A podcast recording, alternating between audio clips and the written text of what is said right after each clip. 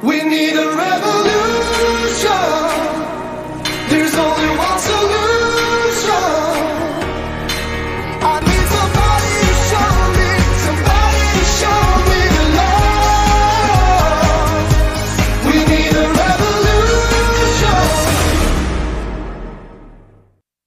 Hello, hello, and welcome to the Real Health Revolution on Inform Life Radio Liberty Hour on uh, KKNW in the Greater Puget Sound region, CHD TV, Twitter, Facebook. So glad you could be joining us the day after Thanksgiving.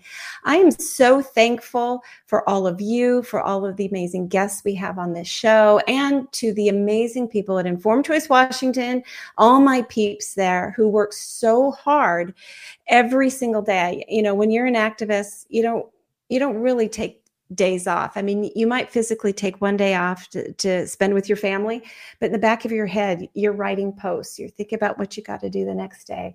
We sort of live and breathe this, and I, I'm so grateful for the great team uh, doing all this hard work, and grateful for the donors at Informed Choice Washington who give every single month to keep free speech on the air um, in Washington state and around the world. This is so important. This is how we win. This is how we we gain traction, get our freedoms back that we lost, and we hold on to the others.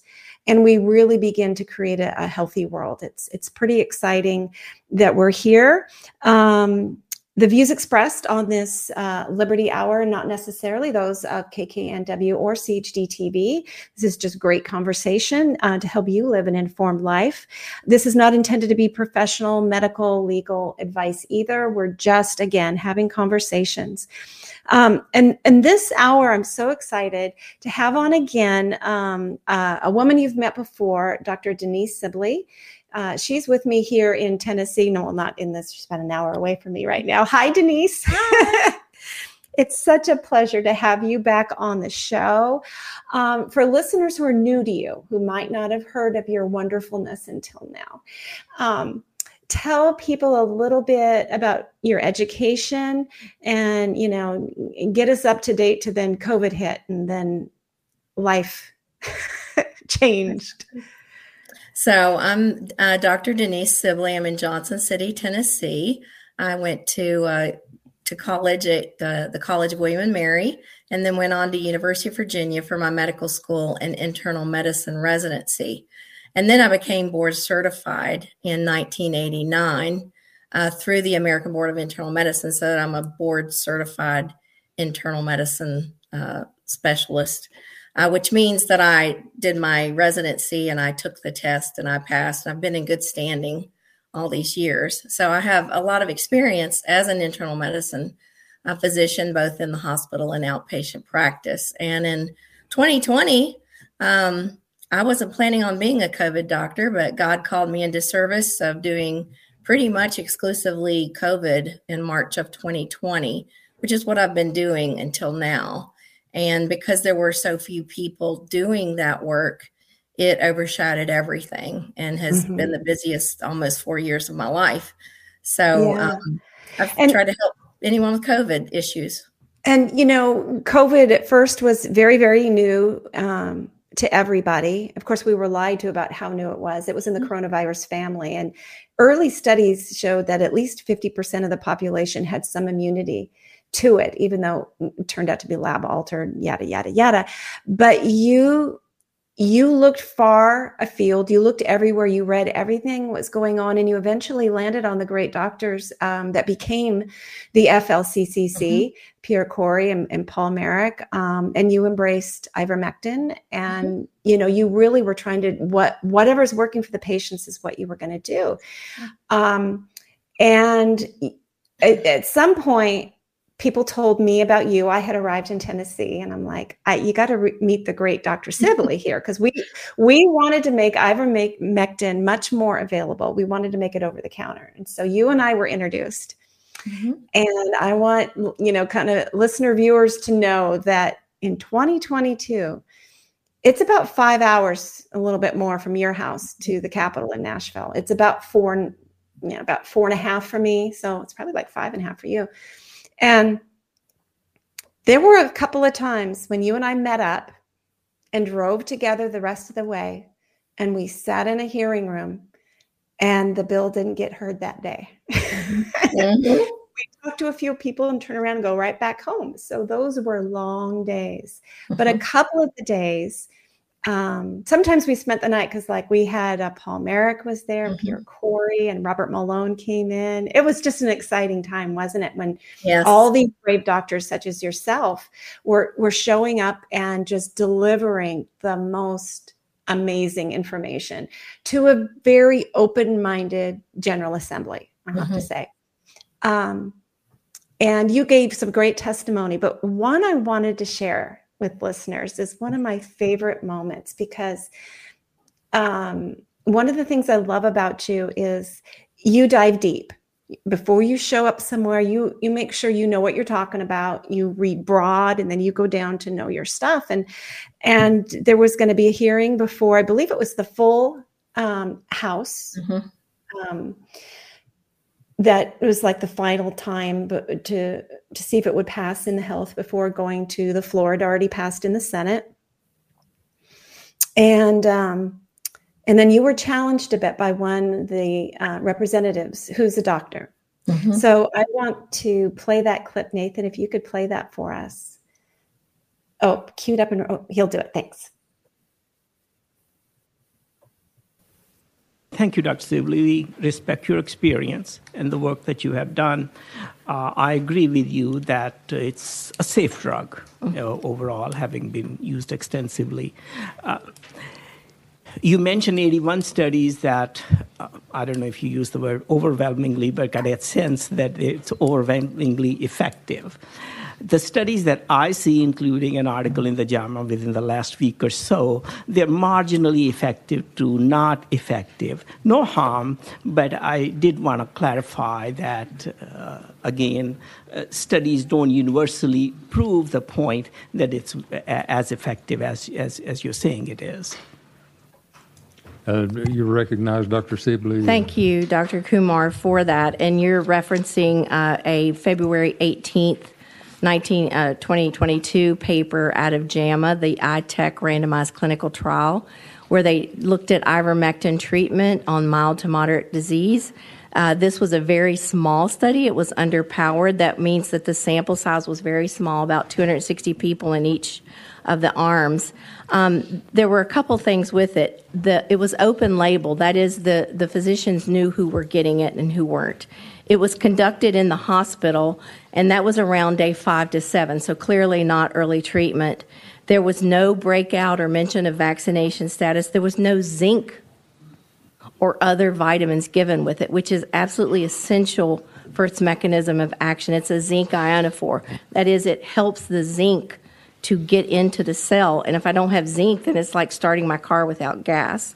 Um, if you actually look at, so their endpoint was reducing um, the the use of oxygen. Did it help the patients not have to use oxygen? That was the primary endpoint, not death and not hospitalization. So if you break that down, actually, there were three people in the ivermectin that died and 10 in the control group that died. Now, they said that wasn't statistically significant, but there were actually 12 because two people didn't even make it to the end of the seven day study. So there was actually a 70% reduction in death. And there was a reduced mechanical ventilation, four versus 10. So it depends on what kind of uh, endpoint you want to pick on that. Um, uh, the sample size uh, was very small, and there were a, a, a number of issues with that particular study. I, I that is a, certainly one that was most recently come out. So, I, is there additional questions I could ask or, or answer for you, sir? Dr. No, no. Dr. Kumar. Thank you. No, thank you. Yeah, Thank I you. you explained it very thoroughly. Um, but yes, indeed, you did explain it very thoroughly. And, you know, I was so proud of you. And you could have gone on with all the studies he was hinting at um, and explain one by one why it was weak. And I, I do want to let listeners know that the other thing that we didn't show the whole clip that um, they didn't even start giving these hospitalized patients ivermectin until like day five, 6 Mhm. uh, into it. You know, they did everything they could to set that drug up for failure, Right. and it still helped. But I love that the representative did admit there's no harm. It's very, very safe. Mhm. You know, Exactly. so you know, I I really appreciated that he acknowledged that it's very safe. But so you're on today in particular because uh, such things as that. Speaking up for ivermectin, you also gave testimony on um, how wonderfully protective natural immunity is. Um, and you know there were some other things that you spoke on for your public standing up and speaking on these things. You were notified by the um, American Board of Internal Medicine that you know they were threatening to take away your certification. Explain to listeners you know the difference between being a licensed physician and being a certified physician what you know a lot of times we the general public doesn't understand the terms So, a medical license is usually granted by a state, and um, that allows you to practice medicine in a state. And uh, a certification uh, of a board means that you've gone beyond the basics of your medical school, you've gone into a residency of some sort, you've achieved that level of distinction, and you pass an examination uh, ba- Mhm. based on that extra knowledge that you've acquired and it makes you it distinguishes you clinically um, as having acquired that knowledge and being competent in that field.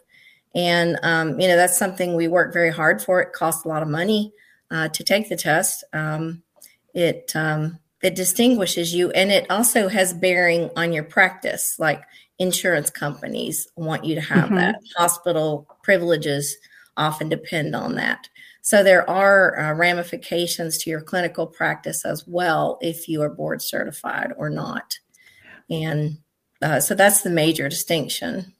so they were saying that you were what what did they say in the letter to you about what So they thought you were was- doing It was it was very um, telling that it was only about two weeks, you know, after I had been um, at all these various times down to the General Assembly to give Mhm. testimony, and the ivermectin bill had passed into law and been signed by the governor. About two weeks from that is when I received a certified letter at home Mhm. uh, from the American Board of Internal Medicine that said that I was uh, pushing misinformation, uh, that I had uh, I was harming patients, um, that I was not obe- obeying the consensus scientific statement on uh, COVID, and they listed a number of things that I had said on my personal website as the basis for their uh, analysis of these things. So they didn't actually reference the things from the General Assembly, but this was on my personal website. I have no social media. Mhm. So I can't get anything I said on Facebook or Twitter because I don't I don't do those things. And so someone I, I'm I mean my my website is a homemade website Mhm. um, that actually I had to hire one of the younger generation to do because I didn't even know how to do it. so I mean, I made it just because I was having to repeat myself for like an hour with each patient, and it was I was having so many patients that I just needed somewhere to deposit. You know, this is the basic information. Could you watch that and then let's let's talk. So it was it was mm-hmm. a way for me to communicate information to my patients, which allowed me to be more efficient. That's why I even made the website with the information on it. Mhm. And um, somehow they got tipped off to me, a small town, uh, you know, unconnected doctor, um, non academic, uh, as far as being on any um, kind of school uh, academic program. Um, but uh, they were tipped off and looked at my little homemade website and took statements from there that they said did not agree with the narrative and uh, that they were going to threaten to sanction me. And i had to respond. So i responded with i don't know 11 or 12 pages of my own response of the science. Mhm. and um, then that went on. It's been a year and a half now. And then that went on to they still the the credential committee met and still wanted to remove my certification Mm. even after my appeal and so that went into then a legal appeal which um, i had to hire uh, attorneys and we filed a, a very comprehensive legal brief and um, still after that uh, they were going to definitely remove my certification and sanction me because I was harmful to the Mm. public. And so, what that uh, culminated in is that I was kind of given an ultimatum of this October to appear. I, I had a chance to appear in person before their panel and Mhm. to again argue personally. And that's what I did on October 27th. Yeah, so I, I want to back up just a little bit to say that, you know, you're in good company, and I hope you wear it as a badge of honor that you, along with our heroes, have experienced this. So who who all what are the doctors that you know that are going through the exact same thing as you? Well, there are many in other states who've actually had their license removed, Their and that license. their license, which means they cannot be a doctor in that state. Um, Mhm. And so that's a big deal. Now, thankfully, um, our state um, passed uh, a, a law in the uh, kind of omnibus COVID session of late 2021, October 2021, that protected our licenses against Mhm. anyone removing them for COVID speech. And um, actually, the CEO of ABIM took offense at that. And they said that politicians had no business getting into the practice of medicine. But um, Well, so I would. license- uh, then why does he have politics in his medicine? Uh, well, yeah, a lot of Yeah, politics yeah. in the medicine. But So- so other people of, of other boards, family practice, American Board of Family Practice, American Academy of Pediatrics, um, you know, American College of Obstetrics and Gynecology. They've gone after people, but as far as I know, there are four of us who, in American Board of Internal Medicine, have been singled out, and I'm the only small town uh, nobody. Uh, the other three are pretty big heavyweights: uh, Peter McCullough and Pierre Kory and Paul Marik, which I'm just honored to be in, Right. even included with those those giants of, of men. Um, Well, uh, well, I tell you, when people ask me, Bernadette, you know, how do you choose a good doctor? And I'm like, well, personally, I look for somebody who's not in good standing with the American Board of Internal Medicine.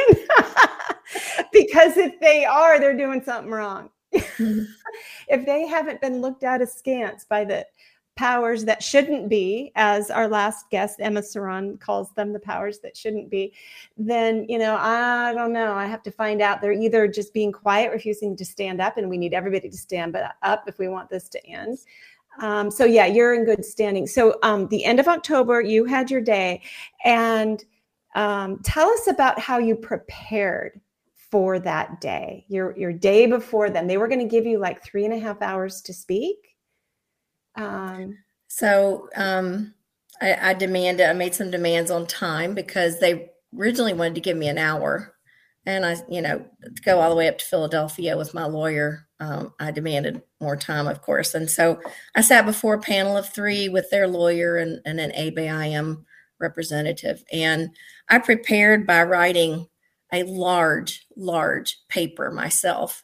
And um, that I also prepared by um, getting all of the scientific literature together, which is over 3,400 literature citations on that involve the um, the offenses or the sins that I had committed, and and the two sins that they really honed in on was that I said masks were not effective, and that I said that um, vaccines were not safe and effective, and they were experimental. So all I prepared uh, 13 binders. Uh, they were three inch binders. Each one of them contained studies. They were m- labeled with mask efficacy, vaccine uh, death, and side effects. And then I had the Moderna, Pfizer, J and J, and AstraZeneca protocols in their entirety uh, printed as well. And so I took all that up on a furniture mover dolly to the 48th floor of a skyrise and presented that. And, and I had it laid out there. It was all very methodical um, and all labeled. Um, and I also had one on vaccine efficacy.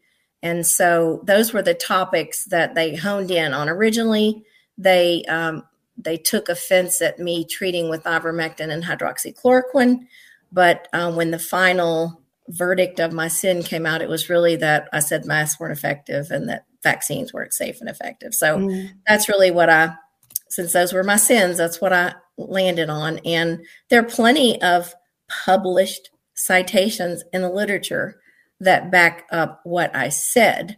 So Mhm. I was a very scientific, um, I, I took scientific evidence with me. I was very academic. Um, in I think they thought I was going to be a little small town person who walked in and said, you know, I I, I just think this is right Yeah. and and uh, and I didn't. I, I I had a lot to say, and uh, my my lawyer had things to say as well from the legal standpoint, and just the legal um, uh, precedents that have gone on before me, just as far as misinformation Mhm. speech. Um, so they were basically saying that I have no right as a physician to uh, free speech because my speech harms people. Uh, because I didn't agree with the consensus, whatever the consensus is, and and their consensus really means y- it's just the narrative, the mainstream Mhm. narrative, and I didn't agree with it, so it's misinformation. They really never quantify what is a consensus. There's nowhere on any three letter agency website, any academic medical uh, institution's website, on the ABIM website. There's nothing that says what the consensus is. Mhm. Um, but somehow there's this consensus that exists, and I must be punished because I don't agree with it, and and my um, you know perfect ABIM uh, license uh, certification be taken away after you know since 1989. I mean, it's Wow. 34 years worth. It's just it's really it's ludicrous and um, it's against uh, free speech. It's censorship, and um, that they they just cannot bear to have anyone contribute to vaccine hesitancy. That's Yeah. Yeah, that is that is the sin, but but that sentiment is the tool of the global powers Mhm. attempt. I mean, you know, to to those of us following it now, it's clear as can be Mhm. that the way they steal our freedom and get this new world organization that they want to happen, they are claiming climate change is causing pandemic illnesses. Everybody has to mask up, live in Mhm. fear, hide away, take Right. whatever injection comes their way, and we have to track and trace you. I Mhm. mean, it's so clear when you see it.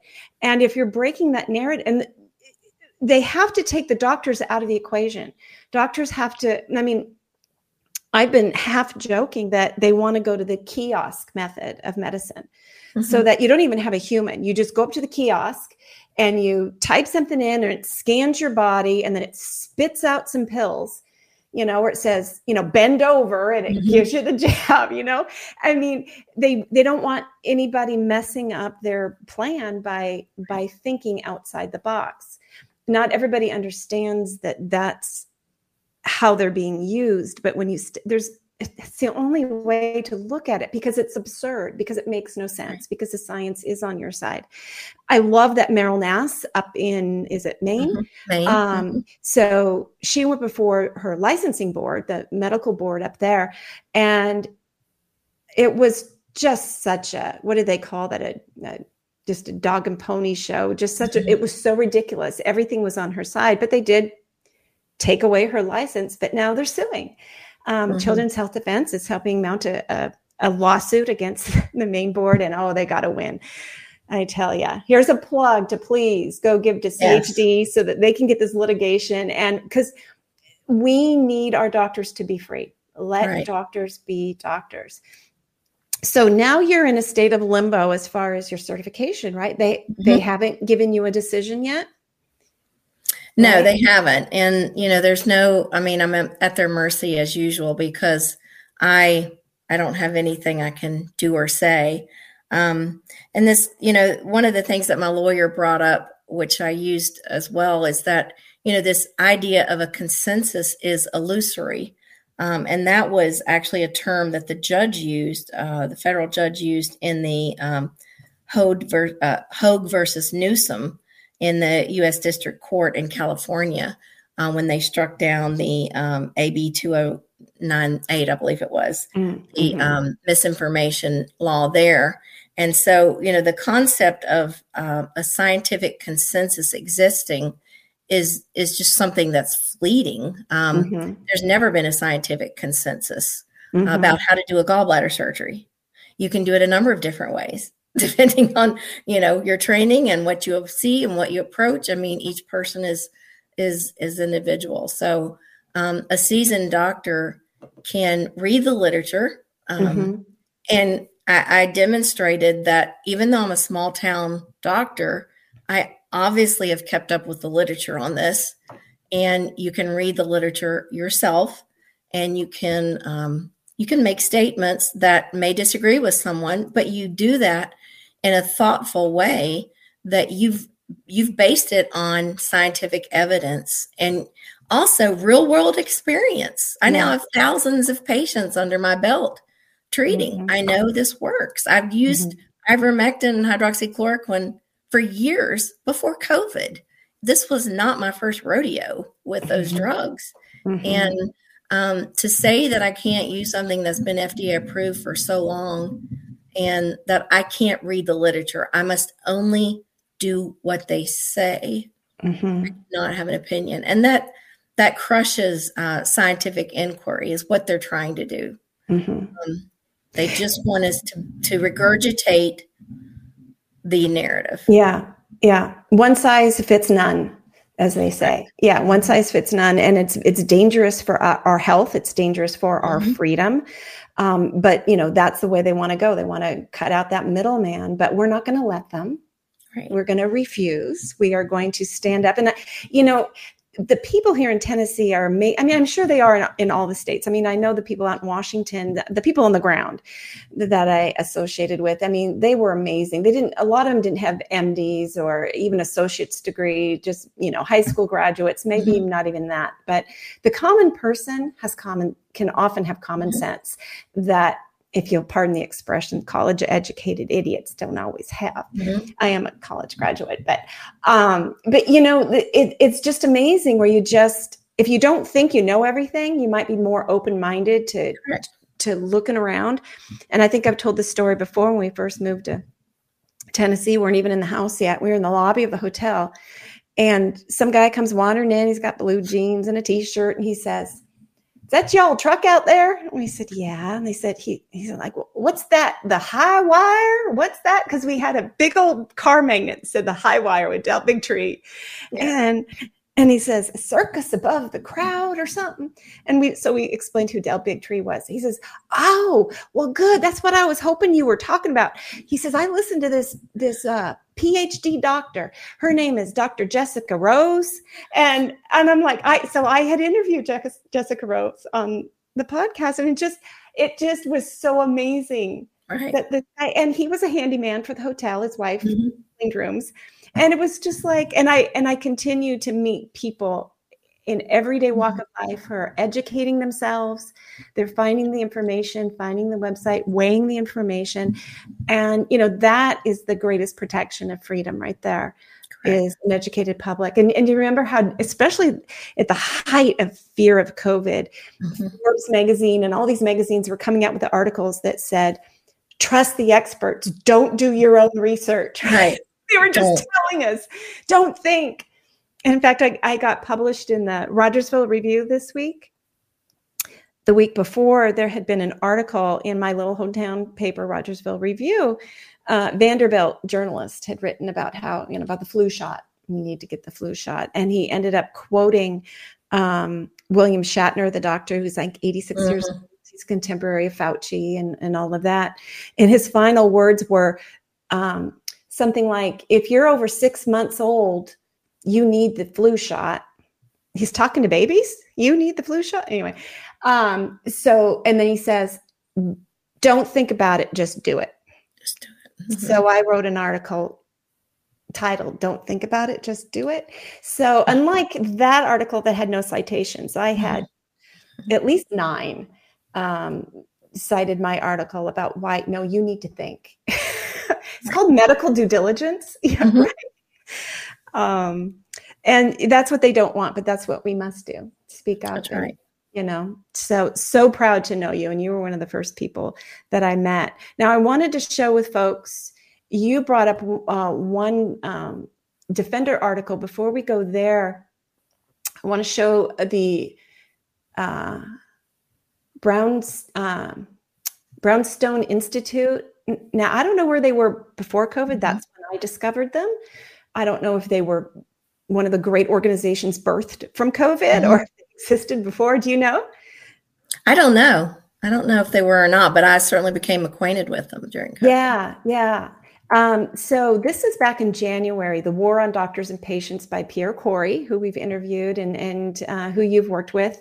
Um, so I do encourage people to go back and look. Now, brownstone.org is a great uh, Mhm. website where you can find information on all of these topics the politics the science the medicine all of that. And he gives a little background here on the abim um, and the war that started back uh, way back then and talks about some of the other things. So i just wanted to point that out. You can go check that out.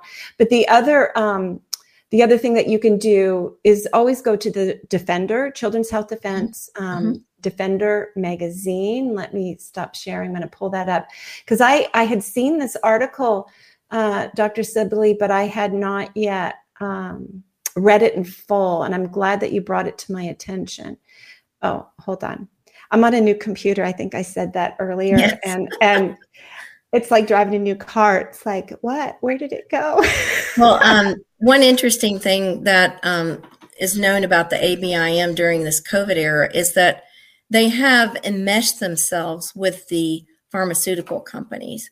And one big way that that was shown is that in uh, August of 23, uh, Dr. Baron and the ABIM partnered with a PR firm um, named Weber Shandwick, and um, that is that big PR firm. It's it's one of the biggest ones in the world, or the United States at least. Um, Hmm. But they are also hired um, as misinformation and disinformation experts. But they also provide services to guess Pfizer, Moderna, and the CDC. So the ABM has partnered with a PR firm, Weber Shandwick, which also partners with Pfizer, Moderna, and CDC to stamp out misinformation and disinformation. So they they're obviously enmeshed with the goals of the public health and with the pharmaceutical companies rather than the health of the patients and Mhm. the freedom of doctors to explore you know novel ways of treating a novel so-called novel disease and to use their own scientific inquiry to do that. Uh, so that was one huge thing. And then the weber shandwick then um, had folks that were embedded in the cdc Mhm. um, they had actually staff embedded in the CDC. So it's a tale of enmeshment that really you can't say they're in the, you know, ABIM sitting there independently Mhm. um, you know, looking for misinformation. I mean, on their website, everywhere, everywhere that misinformation is talked about, it's not about the health of the patient or the actual science around the vaccines. It's only what you have to do to make sure that people are not vaccine he- hesitant. And they give you videos, they give you Mhm. ways to talk to people, they show the doctors exactly how to counter any argument. And um, it's really breathtaking. It, it's it's it's absolutely stunning to me that they teach coercion. Yes. how did coercion. we? How did anybody buy into this? You know, we knew that prior to COVID, of course, that the um, the CDC and different public health departments were actively teaching uh, doctors the art of coercion, which was, I mean, in, uh, a group of us with Informed Choice Washington. Oh, I forget the year. mm, Maybe 18. There's a doctor named uh, Doug Opel who's in, out in Washington State, and he makes a study of what he calls, you know, vaccine hesitancy, and he tries to study ways to the best way to coerce. He he likes to do something they call nudging, Um, and there's the presumptive method where your patient walks in, oh, how are you doing today? Oh, I see it's time for your flu shot. I'll get the nurse to draw, draw those up, right? That's the presumptive Mhm. method. I mean, it's just it's it's marketing basics that it, Mhm. it's really nauseating when it's it's done. But anyway, he was doing a presentation several years back before the um, uh, Washington State Department of Health Vaccine Advisory Board. And he was teaching them how doctors could coerce patients. And they then were going to make materials and push it out to doctors. Mhm. And so we were there. We pre- we created a presentation that was very long, but we split it between about 20 people giving public comment so we could get through the whole thing, each of us with our three minutes. And I had oversized vaccine inserts that were two feet by three feet. And um, yeah, so it's like that is not the rule of government to enter the doctor patient relationship, but that's what they were doing they Mhm. were they were stepping they weren't teaching them anything about the products just that you said the Right. abim doesn't teach about the products uh, no Mhm. warnings about adverse reactions um, uh, so this has been going on a long time and um, covid really was i've said before it's a healing crisis and it was sort of necessary the the corruption was so systemic um, this because this had been building toward this for a long time, and it took something as bad as COVID and as bad as the COVID shots to make it all bubble to the surface for people to make it visible. Mhm. Um, when you were presenting your materials, those 13 Mhm. white binders on that massive board, were you able to read their faces? What sort of reactions were you getting? Well, they were engaged with me. I mean, I talked nonstop for some hours uh, with only sipping some water. And um, I had, you know, tried to quote the author of the study and what it said and uh, what journal it was in. And they they wrote down a few things. You know, they jotted some notes, but really they stayed with me. Um, one of the panel was on a video monitor because she unfortunately had COVID at home and uh, couldn't couldn't be there. But the other two, as well as the the lawyer and the ABIM representative, seemed to be engaged. And uh, really, they didn't ask me many questions at all about what I had presented scientifically. They mainly asked me about my personal situation of, um, you know, how how I supported myself and various things like that. That was uh, interesting because I had done my COVID work pro bono all of my pro bono work, uh, all of my COVID work, and um, I'm fortunate enough to be able to do that. Um, but it was a call from God, so it was, that's what I did, Mhm. and um, I wanted no one, no one, to say that I had done it for financial gain. And even as my legal, um, you know, debts increased, um, people wanted to crowdfund and that kind of thing, and I said no. I want no one to say that I financially benefited from treating these COVID patients, uh, both acute illness, long COVID, and vaccine injury. And to this day, I want no one to say I did it for financial gain. But yet, you know, we have these these uh, you know the American Board of Internal Medicine and Pfizer and Moderna and all these people making lots of money, um, Mhm. getting um, getting very rich off it. And this most recent thing with the ABIM is so everyone is very surprised that with all the information that's come out about you know the vaccine adverse events and that really what I said in 2020 and 2021 is actually very true. Everything I said Mhm. was true. Um, you know, they they expect for they they the comment to me will be, well, haven't they just you know let up because you know it's all come out, you know that you were right.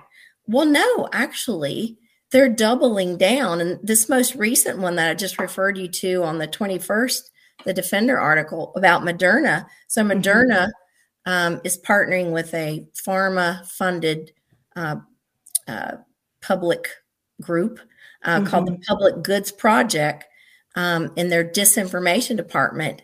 And they are also partnering with something called Talkwalker, which is a social listening company.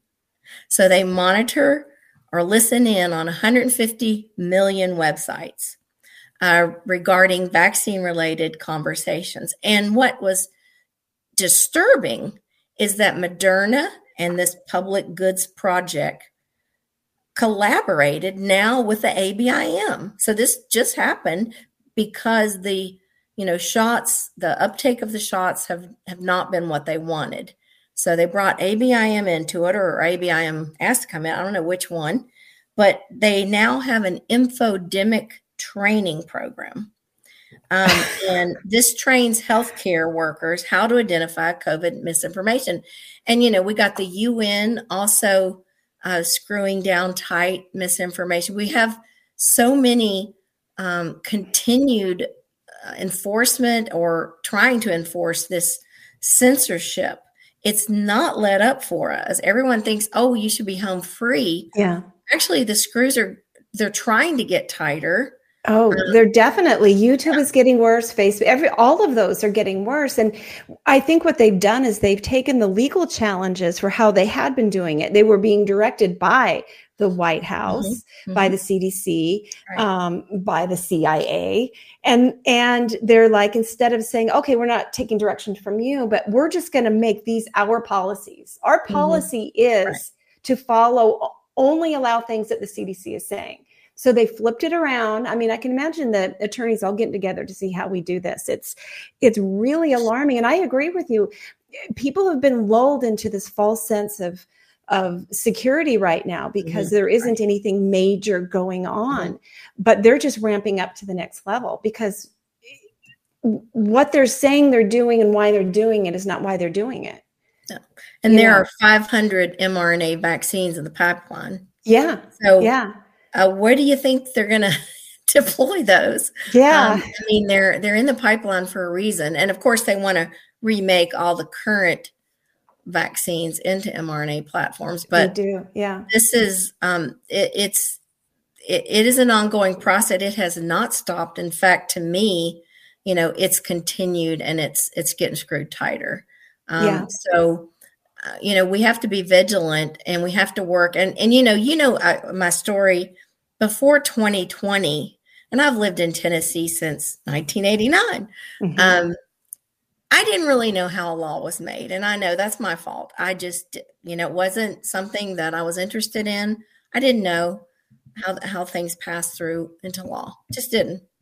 Um, didn't even know who my representative was or my senator, really. So I didn't either until I turned 50. You're not alone. So. That's terrible, but that's my fault because I was, you know, I was obligated to my family and practice and that kind of thing. But Mhm. in 2020, I had a fast lesson, and you were one of my, you were my teacher. you know, I showed up. Yes. I showed up, and you can learn. You can Yes. learn these things, Yeah. even if you didn't know it before. You can learn. You can learn how to speak there. You can learn the rules of etiquette. You can learn how to do deep dives.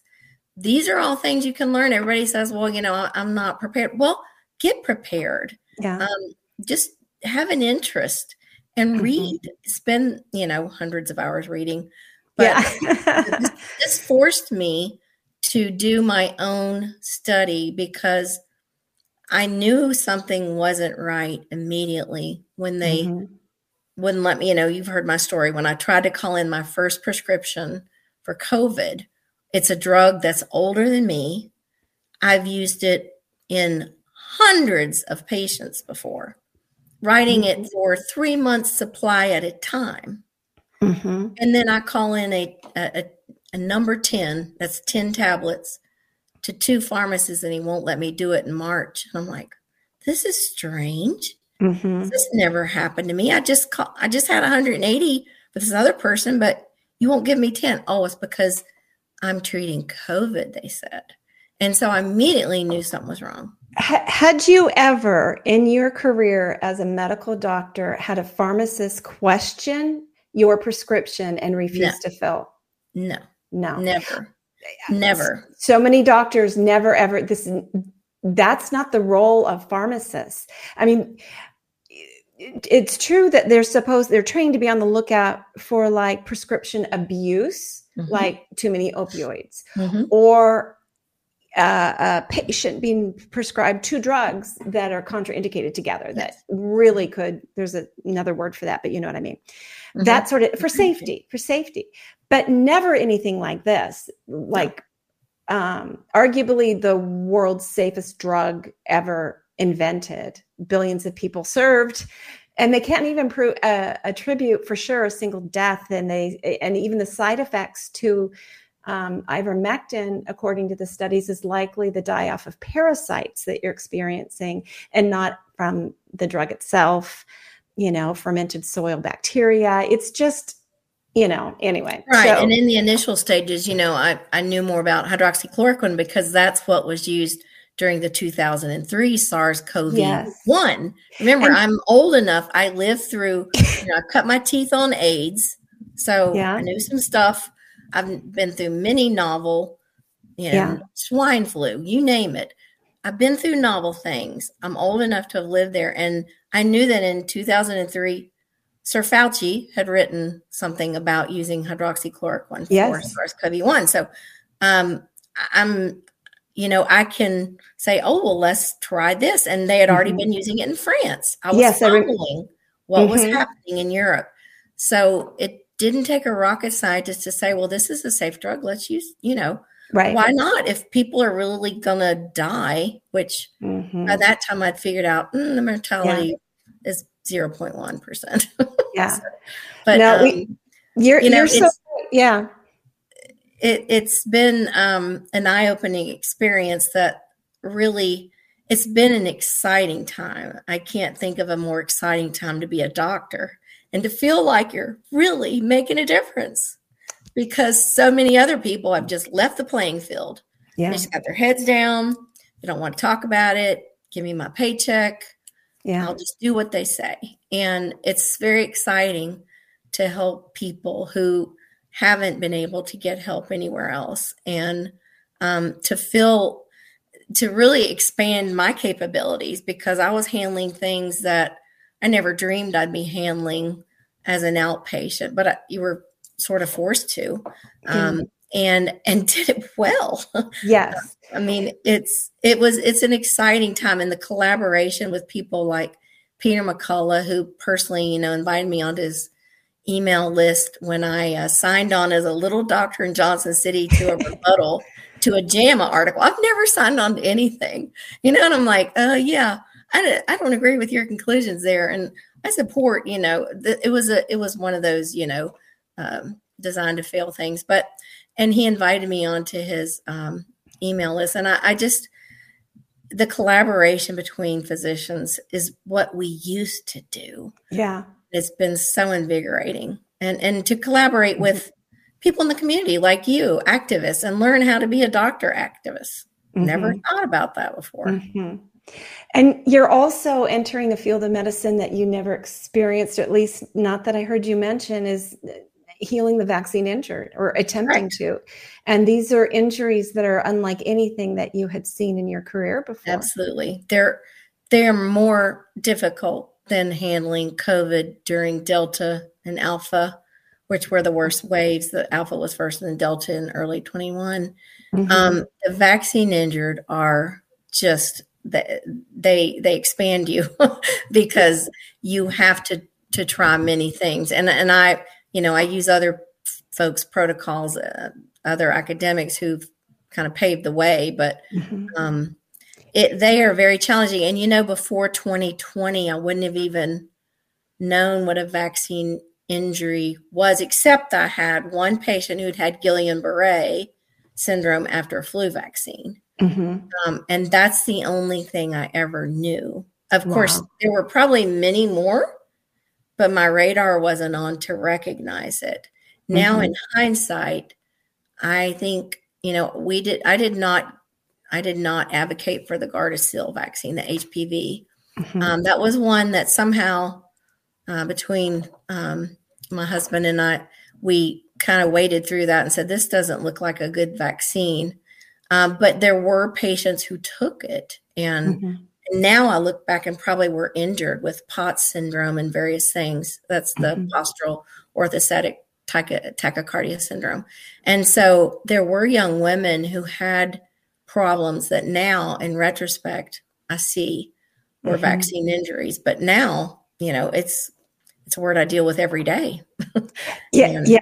And that's what I mean about like we're in the healing crisis is that, you know, e- everything was bubbling under the surface and intentionally made invisible um, through the gaslighting and, and, you know, every, and doctors being trained. Oh, it's just a coincidence, you know. Um, vaccination is the biggest cause of coincidences on the planet. And, but now you can see it and now so many can. And we're, we can win this slowly or quickly. And for anybody out there listening who is in the medical field and who has not yet publicly stood up, we win this quickly when you stand up, when you mm-hmm. join Dr. Denise Sibley and Dr. Paul Marik and Pierre Kory and Peter McCullough. And I apologize, I'm living off. I always name those because they're the, uh, easy to rattle off. And I, I really mm, someday should have this whole list and spend an hour naming every brave doctor out there. Well, And- you, uh, you're you're so sweet. It, it's interesting that you say, you know, this is because the head of the uh, Food and Drug Administration Administration Commissioner, Dr. Robert Califf, um, at the time had called medical informa- misinformation the leading cause of preventable death in America right Wow. now, and that was around, I believe, 21 when he said that. 2020, 21, 22.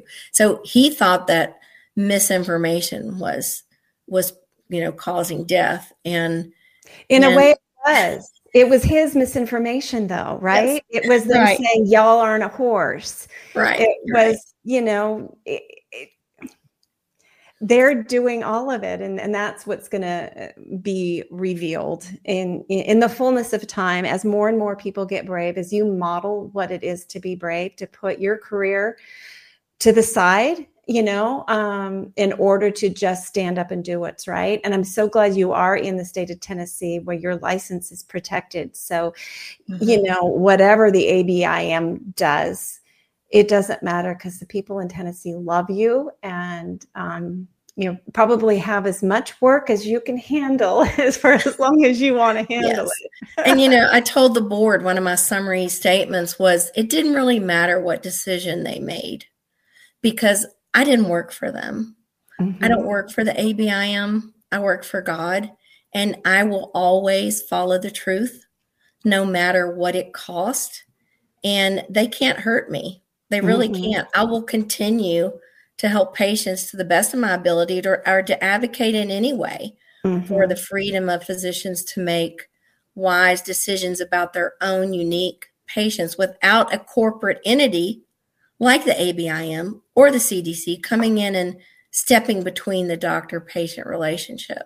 Mhm. And um, it's a one on one personal sacred relationship that has been broken Mhm. during COVID. And, and actually, looking back, it's been broken for a little while, but Yes. it really came to fruition during this season.